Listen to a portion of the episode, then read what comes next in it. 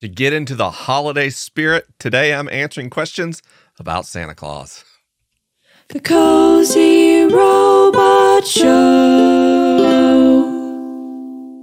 Well, hey, Cozy Robots, I'm Mike McHargue, and welcome to the Cozy Robot Show, a program about empathetic skepticism, how we can get in touch with our feelings and understand the world through critical thinking and do both at the same time. It's a wonderful blend. Welcome. As you can see, I'm going to go back a little bit here so you can see just how festive and jolly I am for this episode. Um, we're we're going all the way in. Uh, this this is our Christmas special. We are going to answer Santa Claus questions that came in from the audience today. That's are really really fun. And right up top, I want to give you a little warning because if uh, I know a lot of people watch the Cozy Robot Show with their children, and we are going to have a direct and frank conversation about Christmas mythology, uh, including jolly old Saint Nick. So, if that might not be appropriate for your children, maybe watch this one without them or watch first and then decide for yourself whether or not this is an episode you'd like your kids to watch or hear uh, with you.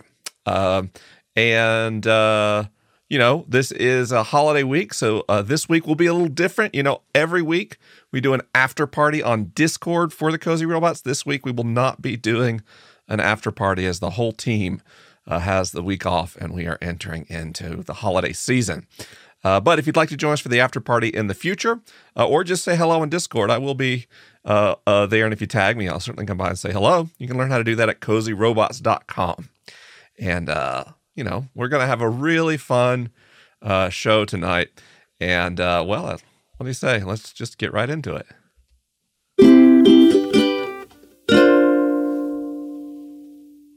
Okay. Our first question came in as an email question, and it's from Sam and Lily writing all the way in from New Zealand. And it says Hi, Mike. My wife and I have struggled to figure out how to do Christmas and Santa with our kids. We try to ground our Christmas kindness and love rather than an overly religious or consumerist message, which is what predominantly surrounds our families and church. Anyway, is the concept of Santa even something healthy and safe to be teaching our kids? We've swung from telling our oldest that Santa isn't real at a time when we were deconstructing and changing our faith quite heavily to playing along with the magic and wonder of Santa Claus with our second child? Gosh, what a great question. And I can just imagine how many parents uh, find themselves in a similar situation. We are finding that um, magical thinking seems to backfire sometimes. A lot of people were raised in very fundamentalist or conservative uh, religious traditions. And they became disenfranchised uh, when, you know, their adult beliefs didn't match up with the stories they were told as children. Uh, some children are legitimately troubled and maybe even traumatized uh, by the transition um, on beliefs around Santa Claus. And so, you know, I, I took this question really seriously and I went and I read several papers and several kind of thought pieces from psychologists on what we should tell children about Santa Claus. And guess what? Psychologists are super mixed on this. There was not at all a consensus. A lot of psychologists said, you know, you want to tell your children about Santa Claus because it's really fun and it it plays a social function. Lots of children believe in Santa Claus and it becomes a playground discussion. And you don't want to be the child that doesn't believe in Santa Claus in those situations. Other psychologists said, well, you know, to tell people that Santa is real involves lying, and lying is just always a bad thing to do to your children and a bad thing to teach children.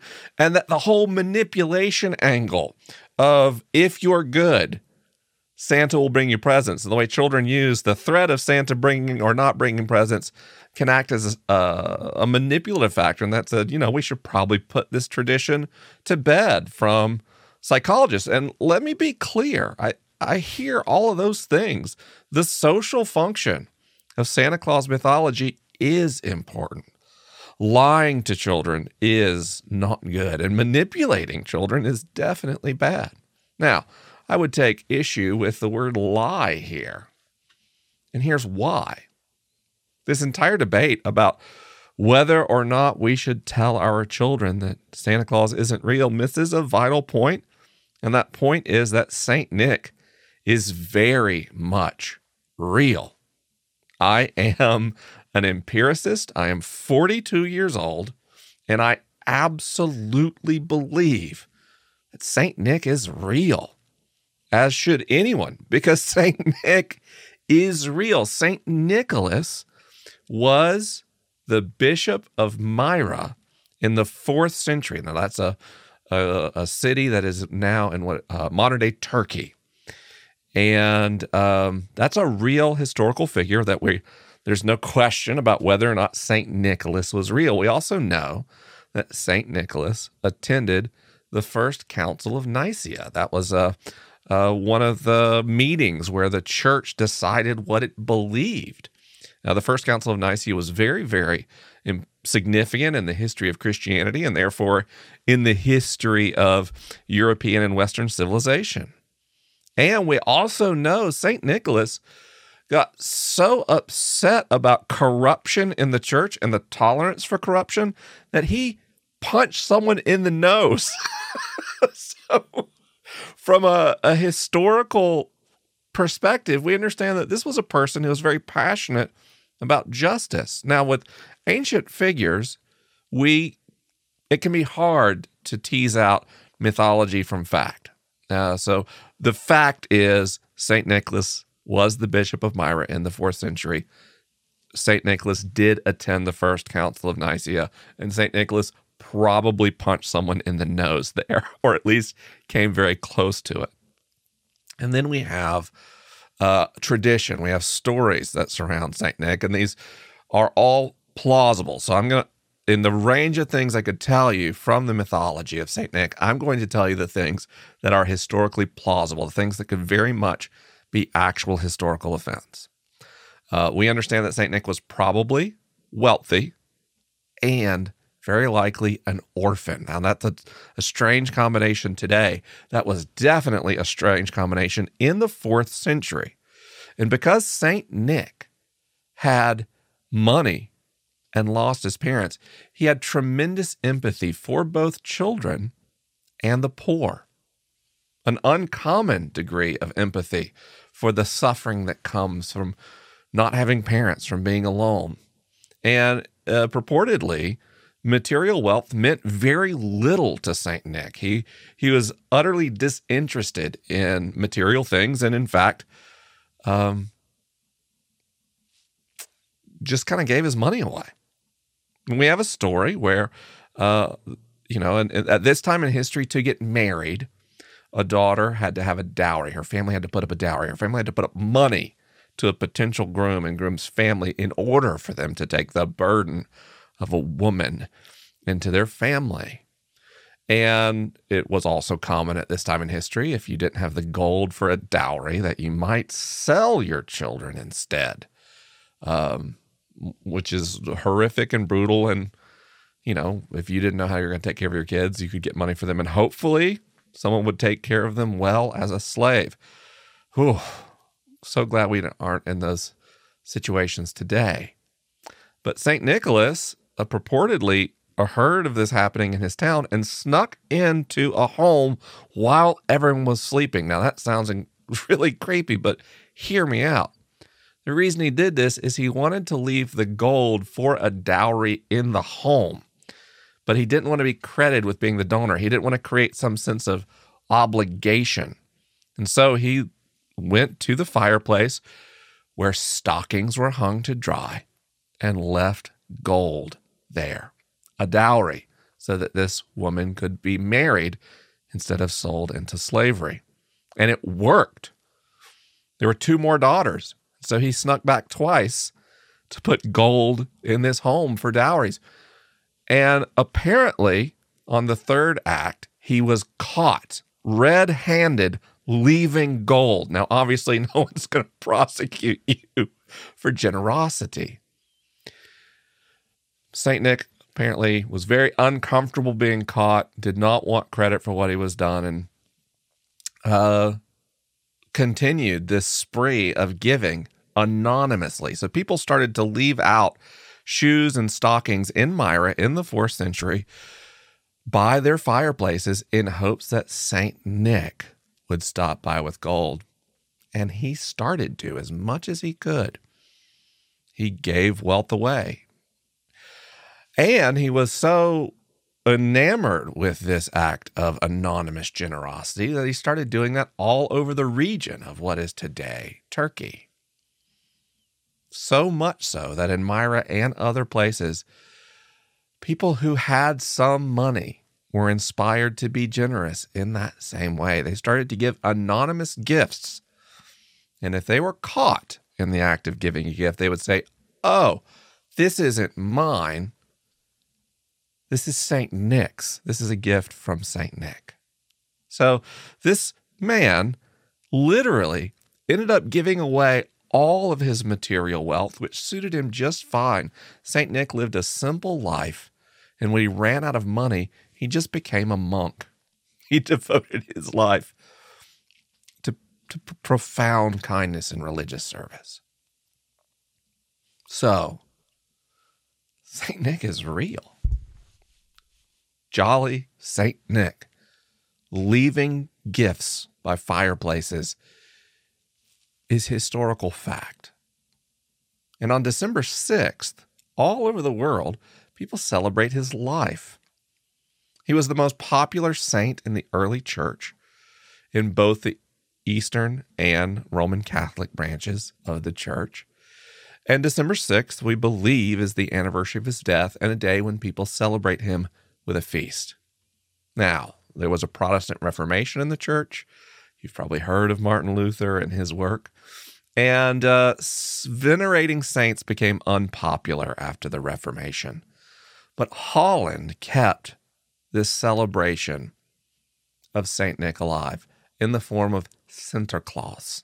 So, all throughout the period uh, after the Protestant Reformation, when saints' feasts became more rare, Holland kept this tradition alive and it got more and more associated with the festival of Christmas. In Germany, picking up on Sinterklaas, Christkind was uh, was brought along, and Christkind, uh, a lot of people got really confused about. They liked Saint Nick, and so they thought Christkind meant Kris Kringle. that's where we get the name Chris Kringle. But Claus and Chris Kringle harken back to this figure, this real person who uh, moved with such generosity. And um, then in the United States, we started to form our own Christmas traditions and Christmas mythologies. And America very much did not want to be like Britain or like Europe. They wanted to do their own thing. And so writers and poets coined the term Santa Claus. And all the the trappings we understand about Santa Claus, the the clothes that Santa wears, his physique, his big bushy beard, his uh, his sleigh. It all comes from poetry and songs and advertising that started in the mid 1800s and and the kind of the modern Santa really starts to crystallize in the 1920s and 30s. And because of the power of America's capitalism and media market, Santa Claus ultimately eclipsed Saint Nick in the minds of people in the United States and all over the world. And Christmas became what? Increasingly a secular, commercial celebration. But throughout that transformation, some symbols remained, like stockings hung by the fire with care.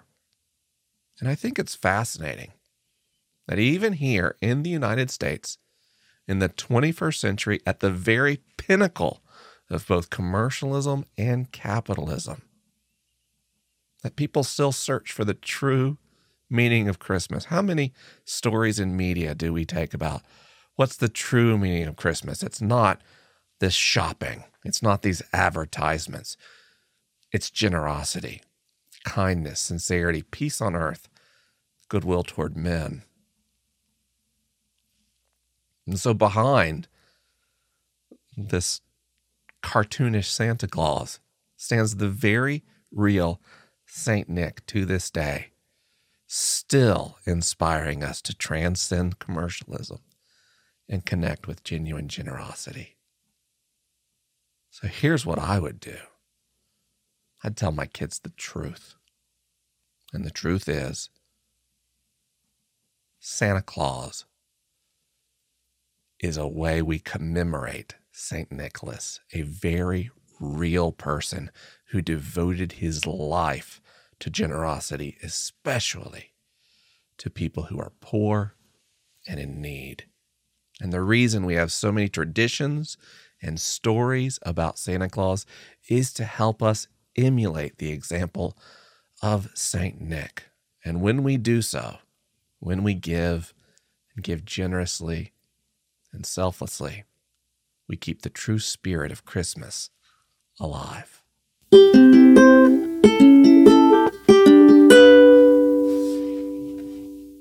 There's no way we could make the Cozy Robot Show without our sponsors. And our first sponsor this week is the Overview Program, which is a great sponsor because I'm involved with that one. You know, the Overview Program is the highlight of my week every week. Uh, several days a week, I get on calls with people, video calls, and we talk about how to deal with difficult things like growth and change and life transitions. Is absolutely the highlight of everything in my life. I mean, it's my very favorite thing. And I've created an evidence-based system uh, centered on, you know, behavioral economics and cognitive psychology and emotionally focused uh, psychotherapy um, that helps us manage and structuralize a process for growth and change in our life and attain the social support we need to have change last in our lives. Now, it's not therapy, don't get me wrong. I'm not a therapist, I'm not qualified to give therapy. This is a program that offers a set of troubleshooting tools and collaborative problem solving as we go through the hard work of growing and changing as people. And I'm so excited to tell you that we're launching a new version of the overview program. You know, right now we've got a program called Voyages that's one on one. We've got a program called Stations that's uh, groups of 10.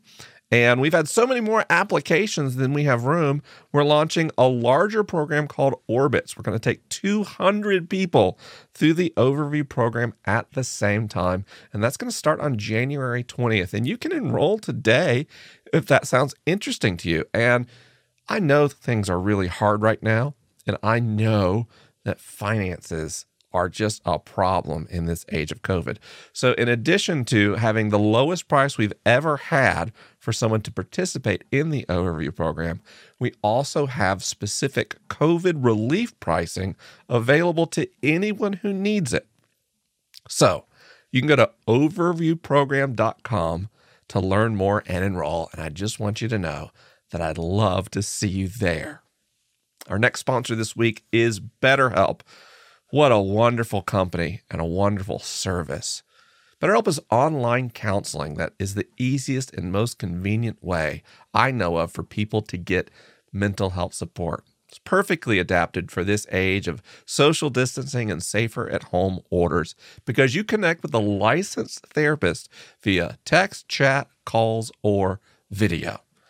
I use it every single day. It's an amazing service, and these licensed actual counselors specialize in all kinds of issues like anxiety, relationships, trauma, sleeping, anger, LGBT matters, family conflicts, grief, self esteem. Whatever challenge you may be facing it, a BetterHelp counselor can help you. So you can get started by going to their website, you fill out a questionnaire, and then they match you with a therapist. And best of all, they'll give you 10% off your first month just for being a cozy robot. So if that sounds good to you, head to betterhelp.com slash cozy robots. Again, that is betterhelp.com slash cozy robots.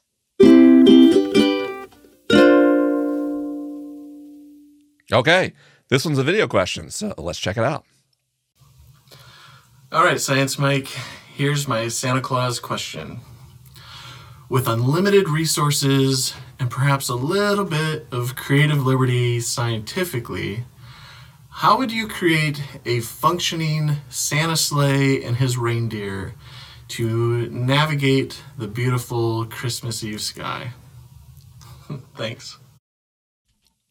I just love the very idea that I would take creative liberty with science. this is a true story. When we met to talk about this episode as a production team, they were like, you know, Mike, we don't want you to spend hours researching this. You know, it's okay. It's a Christmas special. Uh, we can have a creative story here. And I was like, nope. We don't play with science. uh, so let's think about what this would take, you know, to there, there's a couple of things. The first thing to think about is can we make a sleigh with some reindeer fly?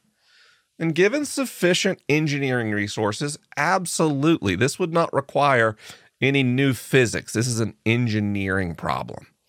Uh, and so, if I were tasked with creating a flying sleigh that could carry a Santa sized person, eight reindeer, as well as a significant load of presents, not enough presents for every child in the world, certainly, but a, a, a movie appropriate size sack full of presents, uh, you know, this would be doable.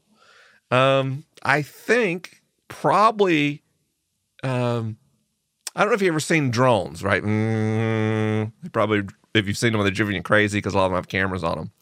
Uh, but it, they're not like helicopters. Um, Helicopters work because they have uh, one rotor like this and one on the tail that prevents it from spinning. And then with really complex mechanical apparatus, these uh, foils on the blades or on the propeller can move and therefore change the thrust vector coming out of that big propeller on, on top of a helicopter. And quadcopters, another computer controlled aircraft that are more modern, are mechanically very simple uh, they use software to modulate the speed of multiple rotors. Rotors is the word I should use for the helicopter earlier, not propeller. Um, that are are fixed rotors uh, to then you know tilt the craft and they can hover or they can fly in a direction. Now they're not terribly efficient. So if you built a quad or hexacopter based Santa's sleigh, it would not fly very long. It would do what you need, and that's precise control for takeoff and landing on, say, the roof of a house.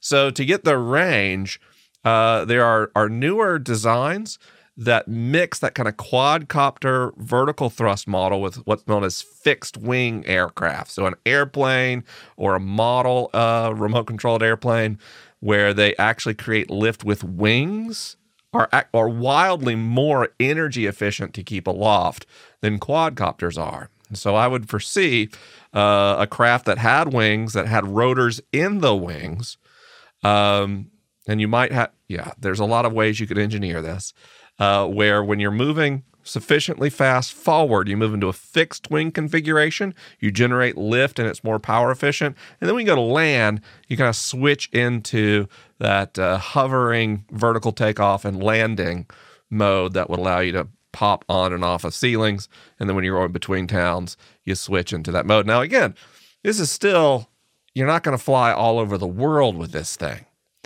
Um, it would it would work in that it would look well, would be really loud, really really loud uh, vectoring. Um, from all these rotors. Uh, I don't know if you've ever heard a hummingbird up close or a drone. When drones get big, they're really, really, really, really loud.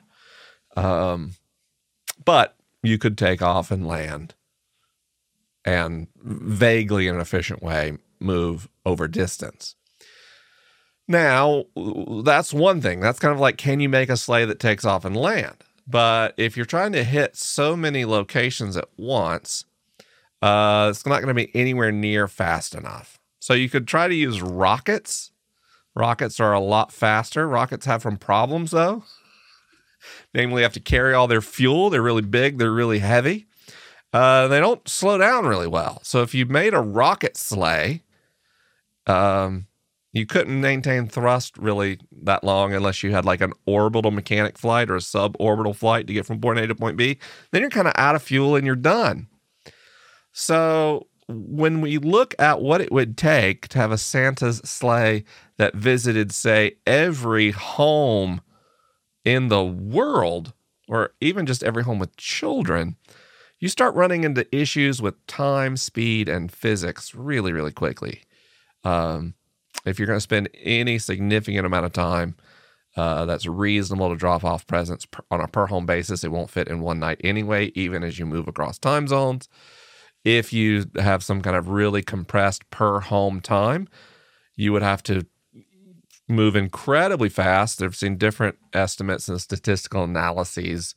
Um, to say nothing of the fact that you'd have to accelerate and decelerate so quickly in the process, there's only so fast a human body, how many G's in acceleration or deceleration we can handle without losing consciousness, getting injured, or dying.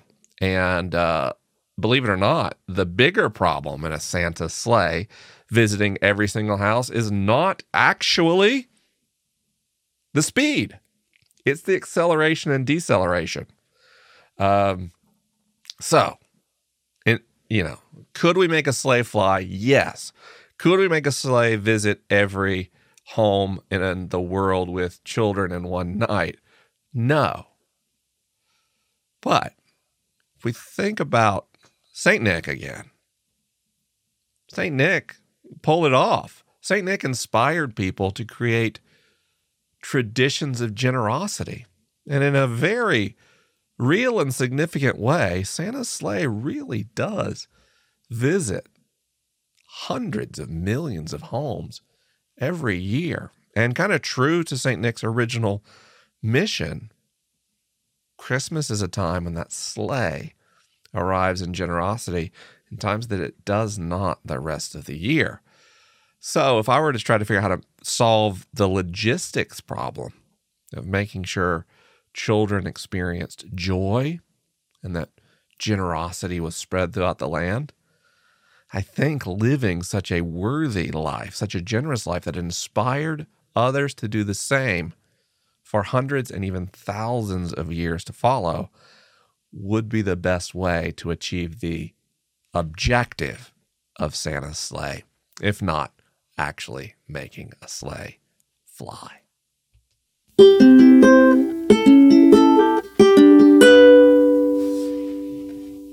Got to be honest, this episode really rekindled my Christmas spirit. I get so burned out on shopping. I get so burned out on commercialism. Um, when I was uh, more conventionally religious, I longed for a more Christ centered Christmas than what I often saw even in the church. And as I've eh, researched your questions about Santa Claus, about St. Nick, I was so surprised. And I thought I had a good, grounded historical understanding of the figure of St. Nicholas. But the things I read moved me to tears multiple times. And so I'd just like to say if that's you, if you feel cynical about Christmas, if you feel um, if you feel like this is all very silly or very commercial, if you're looking for the real spirit of Christmas, I really would encourage you to do some reading about St. Nicholas this Christmas season. Um, and gosh, may we all foster such a sense of genuine empathy for others that we become less attached to what we have and what we possess and more compelled by the need that surrounds us every day. Thank you so much this year for watching the Cozy Robot Show. Thanks for watching today. Don't forget you can like and subscribe on YouTube if you want to see whenever we release new videos, including our live program on Monday nights. And the Cozy Robot Show is made by the most talented and supportive team in the entire world. So I'd like to thank the people who make the show possible, like each and every Cozy Robot. Our producers, Tanner Hearn, Victory Palmazano, and Greg Nordine. Our theme song was written and recorded by Madison and Macy McHargue. Production support by Andrew Galucki. Social media manager Grace Vaughn. Production support and my assistant is Caitlin Hermstad. Design, Sydney Smith. Motion graphic design, Landon Satterfield. Set design, Jesse Lane Interiors. Wardrobe stylist and craft services, Jenny McHargue. Thanks so much for joining us tonight. And I'd just like to say, Happy holidays. Happy Hanukkah. Happy Kwanzaa. Merry Christmas to all. And to all, a good night. Take care, friends. And I'll see you soon. The Cozy Robot Show.